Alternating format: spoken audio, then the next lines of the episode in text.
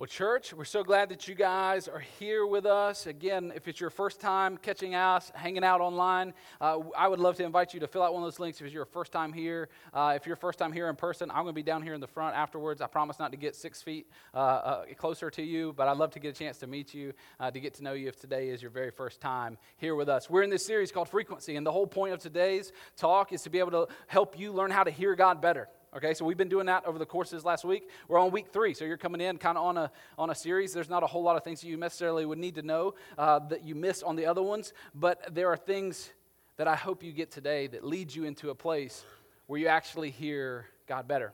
First week in this series, we talked about hearing God specifically through His Word and how all the other ways in which we would hear God, they, they always go back to this, and the, this is the filter through which we see them through. Last week, we talked about how to hear God through pain how to hear God in the midst of what we're going through. And today we're going to be talking about how to hear God through promptings. Now, when I talk about promptings, you may have felt some of this before. It's that little nudge. You know, a lot of times you see in the cartoon, you got the angel on this side and the devil on this side. And, and you know, you hear those voices in our head that feel like they're leading you to do things. And today, I want to try to help you discern those God promptings, see if they are from God, and know how to obey, what to ignore, and how God can speak to you more and better than he ever has. Before I do that, I want to ask you a question, all right? Where are you at when you hear God speak to you the most? Okay? So, so where is that place for you where you feel like you hear God? If you're, if you're watching this online on a live stream somewhere, just type it in the comments. Where's that place for you? Is it the garden? Is it the bathroom? Is it the shower? Is it, you know, uh, my, my special chair in, in, my bedroom? Is it somewhere in the woods? Where is it for you? In the comments, you write that down. And for us in person, just shout some stuff out. Where do you hear from God the most? Where is it for you? The lake. Yes, yes, please. Yes, Lord. Where else? The judge. What? What was that over here? The truck. Yes, yes, yeah. Where else? The beach. Mm. Mm-hmm. Anywhere else? Good. The porch. Amen. So we have all these different places where we hear from God. What I want to invite you to do, and this is a cool activity, hopefully we can uh, build some fun in this and have some fun with this, is what I want to invite you to do is to take a five to ten second video with your phone, five to ten second video of whatever that place is. Okay, now again, it's 2020. I have to say these kind of things just for a disclaimer. If your place is not church appropriate, don't take a picture of it. Like, first of all, I don't know how you're hearing God there. Second of all, like, whatever. Like, nobody wants to see your bedroom. Uh, you know, or, or, if you are going to send us a picture of your bedroom, make your bed. Um, but whatever you're going to send, send it to McDonough Christian Church at Gmail. Very easy, very easy to remember uh, email. Send it to McDonough Christian Church, the name of the place you happen to be at today, at gmail.com. And we'd love to do that. We're going to put those together and we're going to create a little video that shows us, you know, so you can see where everybody else hears from God. All right? Let's pray and we're going to dive in how to hear him through his promptings today. Jesus, we love you. We thank you for your word. As we open it today, God, we pray that it comes to the forefront, that we hear from it, that we hear from you, that you speak. That the same prayer that we prayed at the very beginning of this series, that speak, Lord, for your servants are listening, would be true in this moment. That regardless of if we came in today knowing we had our faith all figured out and we knew exactly who you were and when you came and we understood everything about it, regardless of that, if we could just in this moment understand that you're real and that you love us and that you want to communicate to us, that would be enough. Let us position our hearts to hear from you. We love you, Jesus. In your name, amen. How many of you may have watched the baseball game last night? Braves game. Anybody watch the Braves game last night? Yes, amen. Jesus, thank God for, for baseball. So, uh, those of you who know me well know I'm a huge baseball guy. Like, baseball is my sport. Baseball is what I played in high school and college. It is, um, outside of Jesus and my family, one of the most important things to me. Uh, I love it. It's been miserable not having baseball through the rest of the misery that has sometimes been 2020. But last night, uh, Marcell Ozuna, one of the new outfielders for the Braves, he hit a 98 mile an hour fastball over the fence in the ninth inning to put the Braves into uh, basically a tie game that would eventually lead to them being in extra innings. Now, I don't know about you, but the, one of the things about baseball that is so fascinating, and again, today, for our kids in the room, the thing we're talking about, the three things, is three sports, all right? So you should already have one written down, all right? Baseball is amazing, but I don't think we understand how amazing it is when a hitter takes a round bat, again, round, round bat, and a round ball that's traveling at 98 miles an hour and hits it 400 plus feet. And so I want to go a little sports science on you for a second to help you understand the magnitude of what happens when a guy like Marcell Ozuna hits a 98 mile an hour fastball 400 plus feet. Okay? So, first of all, this thing that's called a baseball is 2.86 inches in diameter. Okay? That's not very big. And the bat is only, you know, about the same in diameter. And again, a round thing and a round thing don't go together when you're trying to hit them squarely. All right? On top of that, the average baseball travels the 60 feet 6 inches from home plate to the pitcher's mound. All right? So the ball is traveling there at 0.43 seconds. Again, the pitch that uh, uh, hit out was 98 miles an hour. So 0.43 seconds is on average how long it takes to get from the pitcher's mound to home plate where the hitter is. All right? Take that and couple that with the reality of the anatomy of your own body. So the human eye, like all of us, and for some of us it may be less, for some it may be more, but the human eye, it takes one fifth of a second for your eye to even receive and register that something is coming your way. Okay? So if you threw a ball at me, it would take my eye one fifth of a second to even realize there's something coming to me, duck. When you combine those two facts, what you have is a very small margin of error.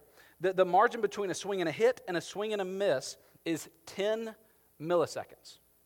To put that in reference, because not a whole lot are measuring things in milliseconds. But the margin between a swing and a miss and a swing and a hit is 10 milliseconds. That is 15 times faster than you blinking your eye. Okay? So try to blink your eye. Everybody blink for me. Blink online. Blink. Okay. Now try to do that 15 times faster than what you just did. Hard, right? I can't, can't get it. What's wrong with him? How much caffeine has he had?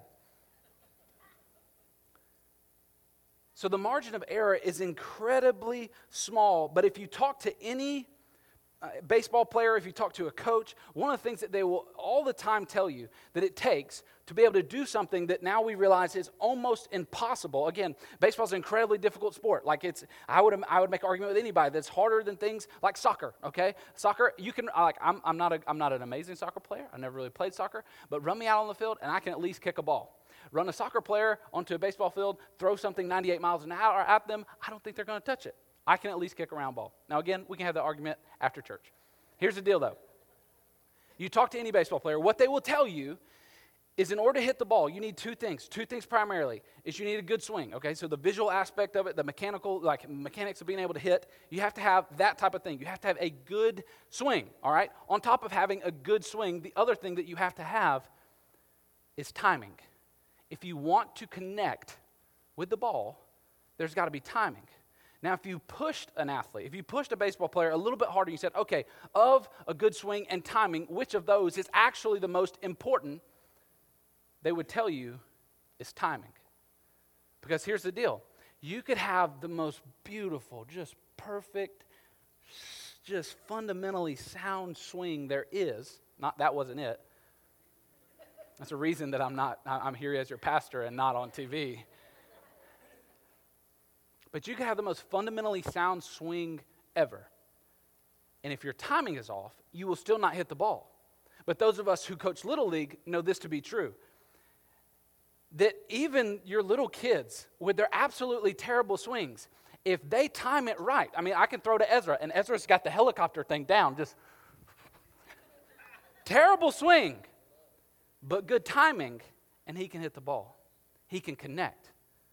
And what I want you guys to know today is your creator God, the person who knit you together in your mother's womb, who, who created your life, he wants to connect with you. And I think if we were all willing to be honest today, we would say we want to connect with that God as well. Like we want some connection. We want there to be contact between us and Him so that He could help us through what we're going through. But in the same way that timing is everything in baseball, if we're going to connect with our Creator, it's going to take us capitalizing on timing and being able to not miss out on those God moments. For all of us, we know those times. Those times in your life where you just you just know like this was a God thing. Like you felt like God was leading you to do something. It was kind of random, but you did it. And you had one of those moments where you went, oh man, let me just let me tell you what God did. Let me tell you about this God thing, how He divi- divinely lined things up. We've had those moments in our life, right? And for all of us, we want more of those. We want to get on God's timing. We want to be able to hear what He's saying in those moments and not miss it. I want you to understand how the Bible, in the New Testament specifically, talks about time, okay? The Bible in the New Testament uses two different words for time as it's talked about in the New Testament. The first word that is used and interpreted as time is actually the Greek word chronos. Everybody say chronos. Chronos, if you want to roll that R and sound super exotic. chronos. And then the next word is kairos. Kairos. See, chronos time is like watch time. That's being able to count the moments, count the seconds, count all that. That's chronos time. Kairos time is different, though. Kairos time is actually carpe diem. It's that seize the day. It's less tracking the minutes and it's more capturing the moments. Paul in, in Ephesians 5:16, he said, redeem the time. The word he used there was not redeem the chronos, the chronological time. He said, redeem the moments. And what he's trying to get across there is we, as God's people, can have these divine connecting points with God for impact greater than we could have had ever on our own if we can seize that timing to be able to connect with Him. And the way that He does that, more often than not, is through these things called promptings. Promptings. Promptings of the Holy Spirit. Sometimes you hear people talking about, man, I felt like the Holy Spirit nudged me. Some people, like, I, I'm like, the Holy Spirit punched me in the stomach. Like, that's how He gets me a lot of times. But you hear those things. People talk about those, right? You've probably had some of those moments where you felt like there is a right thing to do or there is a thing to do that I'm being led to do that just kind of came out of nowhere. It arrested my attention and made me pause for a second. And what I want you to do today is understand that those God moments are out there for you. And I want to lead you into a place where you can experience those. But the tension, guys, in this, and the, the reality for a lot of us, is Remember last week we talked about pain. We said we all want to hear God through pain, but one of the biggest things that hinders us from hearing God in the midst of our pain is pride. Our pride that says, God, you did this, I'm mad at you. Our pride that says it should have never turned out this way. We get all prideful about what we're going through in the midst of our pain, and it keeps us from hearing from God because oftentimes how He speaks to us in the midst of pain is so much different than how He ever would in any other circumstance. Pride keeps us from hearing God in pain. The thing that keeps us from hearing God through those small promptings, day in, day out, is this thing called our pace. The pace at which we run makes it incredibly difficult to hear from a God who loves us and cares for us. And that's kind of the world we live in. it's so fast paced that it's hard to be able to slow down and connect with God. And the enemy, which we have an enemy, and he wants to keep us busy, he wants the dial of the noise of the world to be turned up so loud in our life. He wants to keep us going so fast on the chronos time that we miss out on the moments that God wants to have for us. And here's his, here's his whole purpose. If he can get us moving so fast in the race of life, we will miss out on vertically connecting with the love of our Father. And because we miss out on that love, we also miss out on connecting and sharing that love with the people around us. So today, what I want to do is I want to walk you through four ways that I have found that will help you in your life, regardless of, of when you feel these promptings, to be able to know whether or not these are from God and something I should obey, or these from some other place and it is something I should ignore.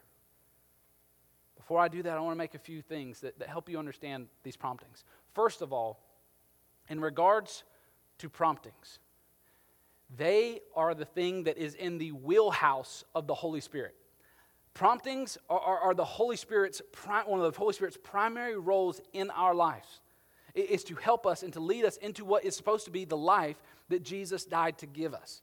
I love what the book of Ephesians, Paul's writing in Ephesians, and he says this.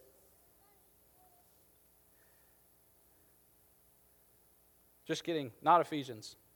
Just kidding. It's John 16, verse 7. It was Jesus and not Paul. Super wrong there. This is what he said Jesus is talking, he says, Nevertheless, I tell you the truth. It is to your advantage that I go away. Which that wouldn't make sense, right? Jesus, let's hang out with you. We all want to hang out with Jesus. Jesus says, No, no, no. It's for your advantage that I go away. The helper, helper, capital H there, the helper is the Holy Spirit. He says, The helper will come to you. So it's, it's for your advantage that I go away because you're going to get something that's going to help you more than I could, and it's called the helper. But if I go, I will send him to you. The Greek word there for helper is the word paraclete. Paraclete.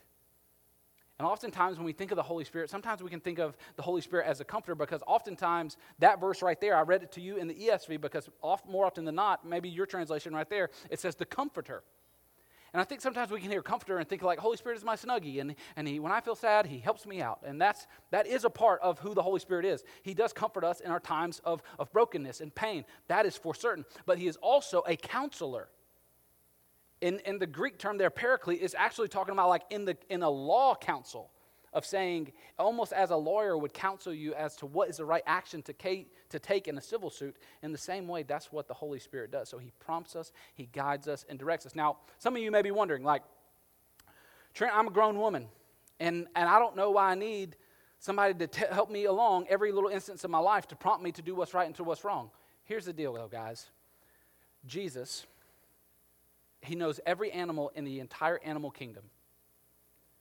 And when he was picking out an animal to describe and to create a metaphor of the relationship between us and him, he did not choose bears in their majesty and, and their ability to, to be creative and, and, and catch fish in their mouth as they're swimming upstream. He did not choose eagles soaring. He did not choose prideful, majestic lions. He did not even choose peacocks in their grandeur. He chose dumb, dirty, stubborn sheep. this is what he said in, in, in, John 10, and talking about the type of shepherd he is and, and, and helping us understand this metaphor. In John 10 4, he said, But he who has brought out all his own, and so he's talking about the shepherd who's brought out all his own sheep, he goes on ahead of them, and his sheep follow him because they know his voice. Friend, do you know his voice? Like if he was calling you right now, would you be able to understand and interpret that that was in fact from him? See, Jesus is a good shepherd and he wants to help us, and he wants to love us, he wants to show us the right way. And he says his sheep, his true sheep, will know his voice and they'll answer his answer and call him. So I want to ask you a question. And you can, if you're online, please participate. Write this in the comments. On a scale of 1 to 10, okay, where would you say you're at in, in hearing those promptings from God? Where are you at? On a scale of 1 to 10. If you're in the comments, just write down a number, no judgment zone. If you're here, go ahead and have that number. If you're 1, one to 10, like, well, 10 is like, God told me to eat Fruit Loops this morning. 1 is I get text message, I get bills in the, and emails, but I don't get no messages from God. He ain't telling me nothing. You got 1, 5, and you got 6 to 10. Where you fall in that? I want to offer some advice to both ends of the scale. If you're on that one to five range and you're saying, I'd love to hear some more God promptings in my life, not hearing a whole lot. I'm kind of going about my, my, my business. Here's what I would say to you. You remember those times when you were in the market for a new vehicle, like you wanted a new car, and you kind of had it narrowed down to a couple different cars, or maybe you had it pegged on one car that you wanted? What did you start doing as you drove around town? You started seeing what you were looking for, didn't you? You noticed it everywhere. You go in the gas station, you see that car. You're driving on the interstate, you see that car. You're sitting in traffic, you see that car. You're sitting in traffic, and you see that car. You're sitting in traffic, and you see that car. Because you live in a McDonald's, you're seeing that car. In the same way, some of you need to get in the market for the Holy Spirit. You will only see what you are looking for and that's, that's actually a, a, mental dynamic. Like that is in, hardwired into the, the science that is in your brain. That is anatomically predestined inside of you that you would actually be able to see and witness the things that the Holy Spirit is leading you to. But if you are not looking for those things, you will not see those things. You will not hear those promptings. Now let me talk to the people who are, I'm like, I'm six to 10. Jesus is telling me everything. He prompted me to do this. You're that person who comes up and, and you know, you're the one who touches me on the chest and says, Trent, the Lord told me to tell you this. And the first thing, I'm going to be real with you guys. First thing when you say that to me, I take a step back and I go, okay, this is going to be fun. But here's the deal if you're there, let me offer you just a little warning. And it's good news that you're there. You should be in tune with the Holy Spirit. That is a good thing. Here's my little warning, though. If everything that you feel like God is telling you to do and to not do also just so happen to be things that you want to do or not do, you may not be hearing from the Holy Spirit as much as you're hearing from your own motives and emotion. Because there was this guy named Abraham, and, and God said, Abraham, I need you to go and, and sacrifice your son Isaac. And there was this guy named Hosea, and he said, I need you to actually stay married to this prostitute. And, and there was this woman named Mary, and, she, and I need you to actually carry this, this baby full term because this baby is from God. And I know you're going to be uh, objectified. I know people are going to you know, look at you and cast shame upon you. And there's this guy named Joseph, and, and he wanted to divorce this girl named Mary, but, but God showed up to him and said, Hey, I know that's going to be uncomfortable because you're going to have a pregnant wife who you didn't impregnate, but I need you to do this. And then there was this man named Jesus who said, Father, if there's any way that this cup can pass from me, uh, let it be, but not my will, but your will be done. So if everything that you feel like God's prompting to do is also something that you want to do, you may want to be careful. So I want to help you understand some ways that you can know for sure whether or not the Holy Spirit is truly prompting you in the midst of what you're going through. First thing, is this to know if we're prompting is God. And these are all in the form of a question. These are, these are uh, distinguishing questions here. Is does the Bible back this up? Does the Bible back this up? Okay, you get a prompting, you get one of those nudges, a little thing like, hey, go text, text this person, call this person, stop by, drop them off some cookies, invite them to church. First place we go is does the Bible back this up? Now, hear me on this, guys. This is why it is so critical that we are people of the Word. Because the Holy Spirit's job is to remind you of the things of Christ. And if the things of Christ aren't hidden in your head and in your heart, those things can't be prompted. Like He doesn't have a cue to prompt you to. And that's, that's why I love, you know, what, what the Bible talks about in this idea in Luke 21 3. In regards to promptings and people and, you know, all these things, the key is back to God's word. In Luke 21 33, it says, Heaven and earth, they're going to pass away but Jesus is talking here, and he says, But my words will never pass away. This is always a place you can go back to. This is always a place you can land and lean. And then 2 Timothy 3:16 and 17, Paul picks up on this idea, and this is what he says. He says, All scripture, every bit of it, everything that's in here, is God breathed and useful for teaching, rebuking, correcting, training in righteousness, so that the servant of God may be thoroughly equipped for good work. Here's the deal we can't leave this thing closed and sitting on a nightstand and say we don't hear from God and say, God's not speaking to me. And we can't leave this thing closed and sit on a nightstand and say, I don't feel like God, like I go out and I do my life and it's like I only get reminded that God exists and that I'm a Christian when I, you know, think on Sunday morning after my cup of coffee, well, do I go to church today or not? See, this is why we have to be in here. Because the more we're in, the more we put ourselves and posture ourselves in front of Jesus and his life. That's, that's the whole reason I said 30 days, let's get in the life of Jesus. So that the life of Jesus can come more and more to the forefront of your life. The next question that we ask if we're trying to figure out if a prompting is from God is Does this help others see Christ in me? Does this help others see Christ in me? And I chose those words on purpose I specifically chose, does this help others see Christ in me, as opposed to, does this make me more like Jesus strategically? Because how many of you are like me and you've tried to be like Jesus and been incredibly frustrated at your inability to modify your own behavior?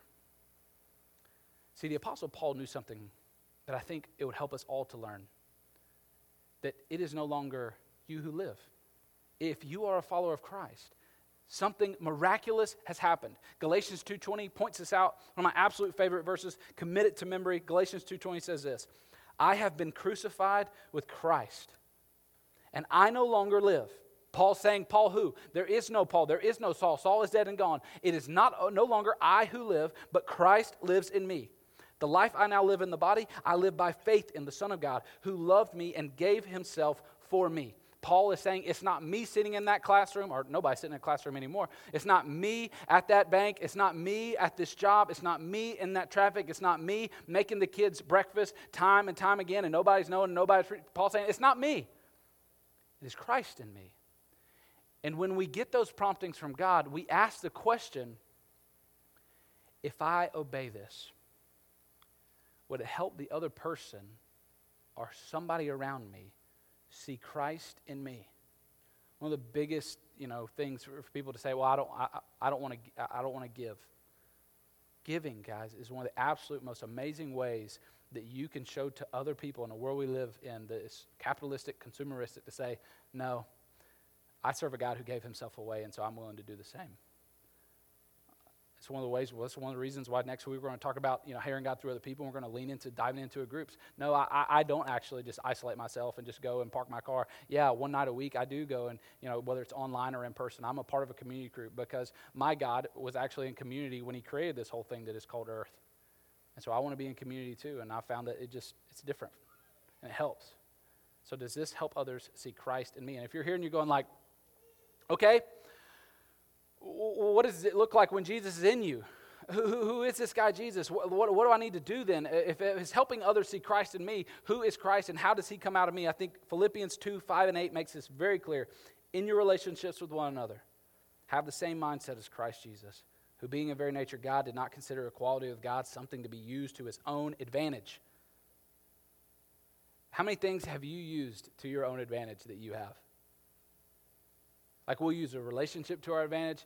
Yeah, I know a guy who, you know, works at XYZ. i am going to use it. Yeah, I know somebody who works at a car dealership. Let me see if they can get a better deal. Yeah, I know a guy who's a police officer. Let me see if you can get out of this ticket. Like, how quick are we to use just small, like uh, seemingly insignificant things to our own advantage?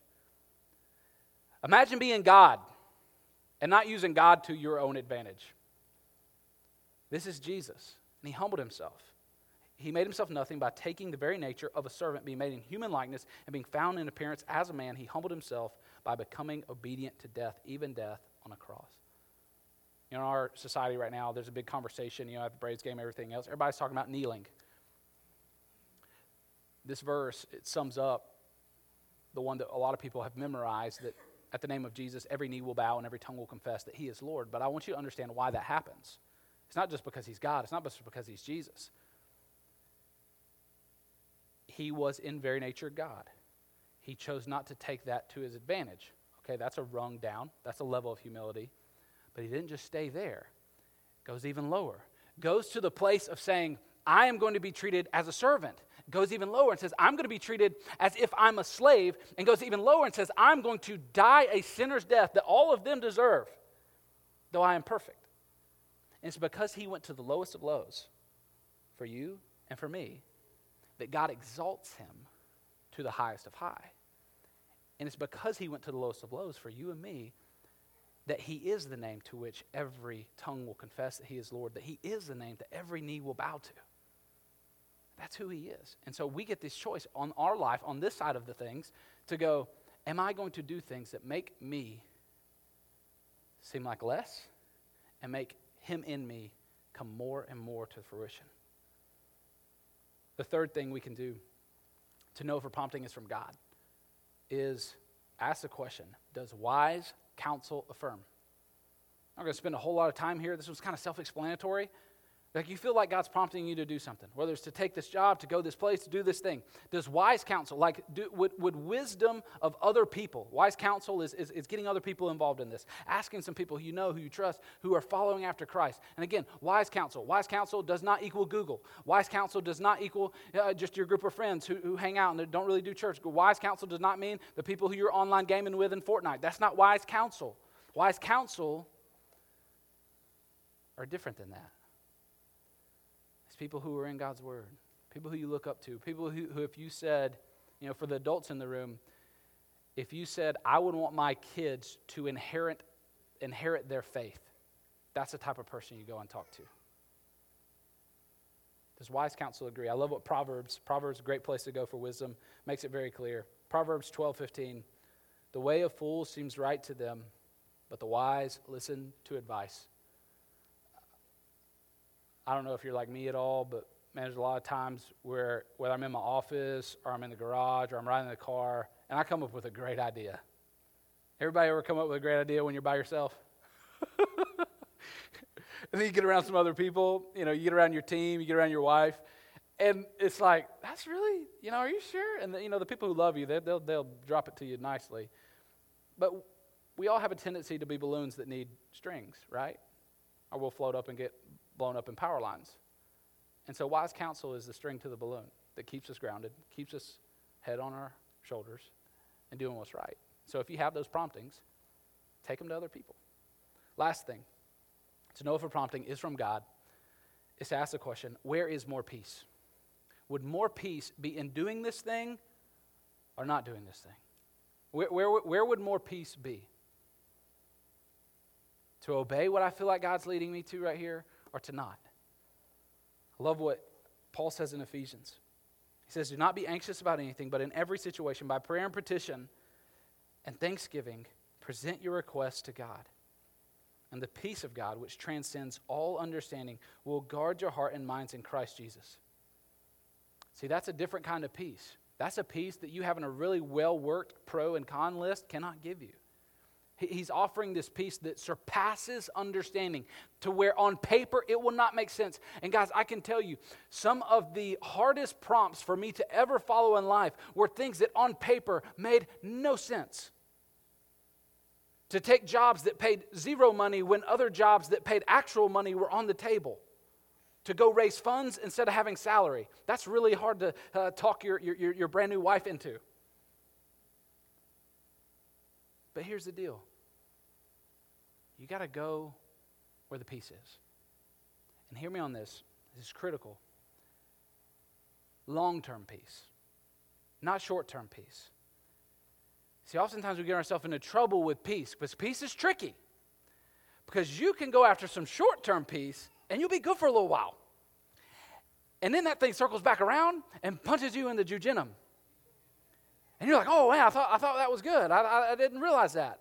Here's the deal the Bible has not called us to be peacekeepers, it has called us to be peacemakers. And that's a difference. And my, my encouragement to you in this question of where is the peace is go after the shortest route to the most long term peace. And what that mean, is going to mean, guys, is sometimes you're going to have to suffer a little bit up front to have some long term enjoyment. Think about Noah. God shows up to Noah, says, Noah, I need you to build a boat the size of a football field. I don't think it was really fun for Noah at the front, right? He's like, God, uh, what's a boat? What's an ark? How am I supposed to get all these animals in here? But you better believe that the day that that boat rested on a dry mountain and he saw a rainbow in the sky that signified that now man was back at peace with God, that the hard work he did up front to follow the prompting of God was well worth what he was then experiencing.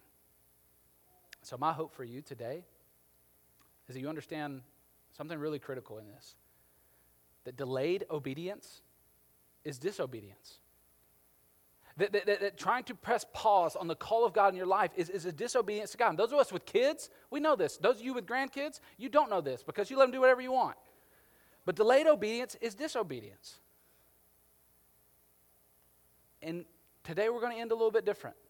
You, you just log off, you, you close out the app if you're online. We're going to end this thing a little bit different than we normally do. We're not going to sing a song, we're not going to delay, we're not going to waste any time. The big question is what prompt from God have you been ignoring? What, what, what, where have you been ignoring? Let today be the day where God is circling back and showing back up to you and going, Yeah, I spoke to you this a couple months ago and you didn't listen. And I've sent this message to you, I've sent this word to you today to say, I need you to actually listen. I need you to follow through on this. Church, as lovingly as I can say, based off of what I've seen in my own life, you have no idea, no idea how much hangs in the balance of you either choosing to ignore or obey the prompts of God in your life. But you have no idea what you will miss out on if you don't. I can trust you. If you obey, if you listen to the still small voice of God speaking into your life, you will look back on your life. How many of you on those times where you've listened to one of those prompts of God, you get back after it and you go, Man, I regret that. I sure, I sure wish I wouldn't have invited them to church. I sure wish I wouldn't have called my brother in law and just told him I was praying for him. I sure wish I wouldn't have sent that encouraging text message. I'm sure that ruined their day. How many times have you ignored those, though? You're not too busy. Don't, that's, that's Satan's lie. Don't, don't let your mouth say it too. Go do what he's calling you to do. And today, that's how we end. So, whatever that thing that you've been ignoring, that the Holy Spirit's been saying to you, go do it. Or ignore. And miss out. I don't know what that is for you. It, it may be forgiving somebody. It may be, for some of you, that thing may be getting baptized. And you've said, oh, well, it's COVID, and I, nobody can get baptized during COVID. Yeah, actually, we can. It's possible. We can make it happen. We'll social distance baptism. I'll take a pole and knock you down. I don't, we, I don't know what we're going to do. Uh, we'll figure out a way. You know, we'll build a dunk tank. I, I, don't know what we have to do. We will find a way. And so if you're here and you're like, man, I, I want to get baptized. I want to give my life to Christ. I want to be buried with him. I, I want to come out of the water. How have my sin washed away? I want to commit my life to follow him in faith. Then that's you. I don't know what it is for you. But I know there's something. I know there's something because I know our God and I know how much He loves you. I know how much He wants to talk to you. In the same way that timing is everything, I pray you don't miss this timing right here. You are in a kairos moment of God. Don't miss it. Let's pray. Jesus, we love you. We thank you for your grace your mercy, your truth that is only found in your word. And I pray that it leads your people not to just be sponges that continue to soak up truth after truth after truth and instruction after instruction and instruction, but that we would go out and apply, that we would go out and, and show, God, that we have a faith that is accompanied with works and action, and that we live out what you have put in. Be with your people as they go. Give them courage, God. Give them courage that they are following you even if it hurts. In your name, amen.